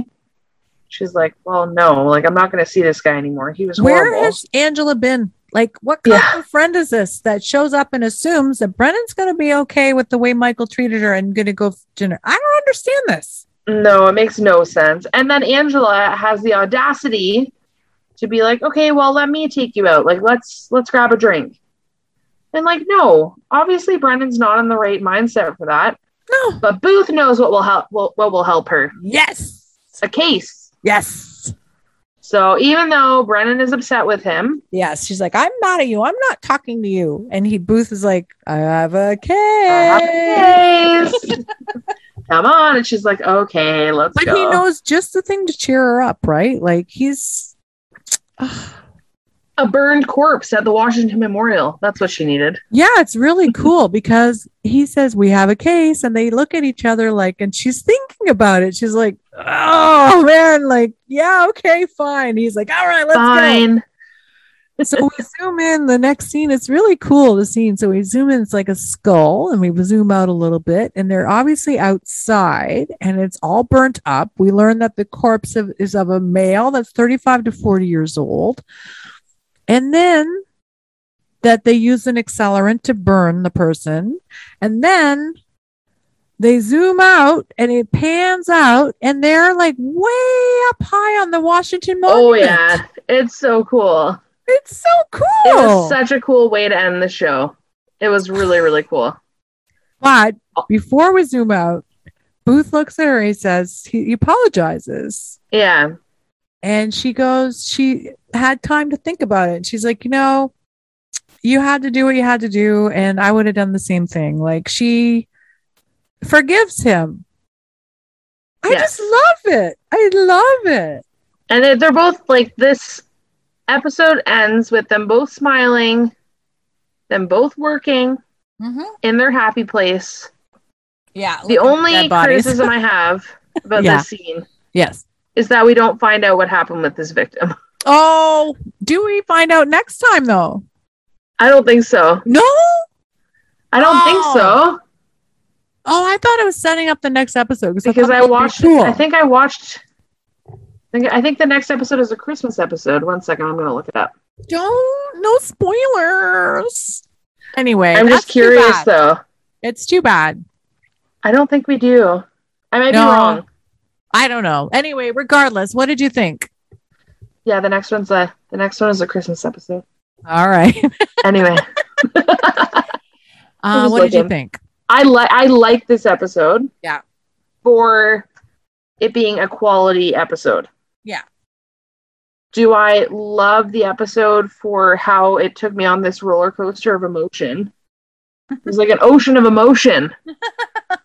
um yeah, I don't love that because I was very back and forth feeling horrible for Brennan the way that she was being treated Yeah. and upset with Michael, but also happy with Booth and the way that he was standing up for her. What did you think? I'm with you. All of the above. We won't belabor the point. I'm going to admit right now, full disclosure, I didn't do any research on who directed it, who wrote it, nothing. I have no idea what went on in this episode with the director or writer. I might do a little bit of research now because I'm curious about the writer, especially. Yeah. I liked, listen, high quality episode in terms of character building, I thought. And it was uh, interesting just seeing this part of Brennan and like her being a victim. Like it was Yeah. very interesting. Like just that whole idea. Of course, we didn't discuss it like we would have now, like current days, like 2021 kind of time. Because back then it was probably more accepted or whatever that professors are creeps. But um yeah, I don't know. Like I, I thought Booth was amazing. He was the best in this whole thing. Angela was useless as usual. And I just thought it was well done. Everybody came to play. Nobody phoned it in. And it was really good. I was just really enjoyed it a lot. Yeah. It's interesting that we had two back to back, very n- not very typical police procedural episodes. Is the last episode was the episode where with the like serial true killer. crime thing, right? Yeah. Yeah. And this was like, yeah, law and order kind of courtroom drama. Yeah. Yeah. It's kind of traditional for sure. But It is traditional. interwoven, it wasn't really about the case. It was more about Brennan and her relationship with this guy. And exactly. I'm just like, it's fascinating. I like, I do. I hope that I won't go back and make like feel like it was a mistake to enjoy the episode, but I just thought it was well done, I guess, on some level. I don't think it's a mistake. I do think that I, I agree with you. It's well done, Yeah. But and I, I know it it's late. I'm episode. sorry. We- I just want everyone to know right now it's almost 11 o'clock at night. We're both exhausted. I want to tell you, I've had this excruciating pain on my left side. I've done oh something. no! I've done something to my muscles and my pectorals, or I don't know oh. what I've done. Everything is a mess. I'm falling apart. Brittany is We're both exhausted. falling apart. I'm sorry about the energy level. I'm I sorry. am. we'll be better next time, but you know, It'll be better. You're getting this for free, so suck it up. Anyway, um, Regardless. you. You can follow the episode. yeah. I think it's okay. anyway, good episode. I'm looking forward to the next one. You know, as much as we hated Michael, like I said, it was well done. Like he Yes. played the part. Just like um We were supposed to hate him. we were supposed to hate him and it worked. Yeah. You know what I mean? It worked very effectively. Yeah. It was really effective. Yeah. And honestly, as useless as Angela was, Zach was even kind of more useless on some level because he didn't He had do very yeah, very little involvement in this episode at all. Mm-hmm. Yeah.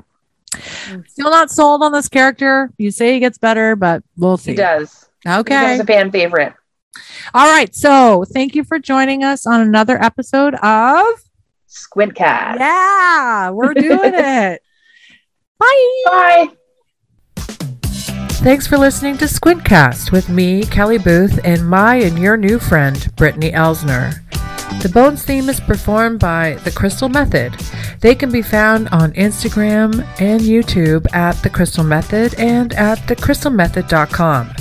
Intro and outro music is by Twisterium at Pixabay. You can find us on Instagram and TikTok at Squintcast. Email us at squintcastpodcast at gmail.com. You can find me at fab underscore empire underscore on Instagram and TikTok. Brittany can be found at Brittany81523 on Instagram. See you next time.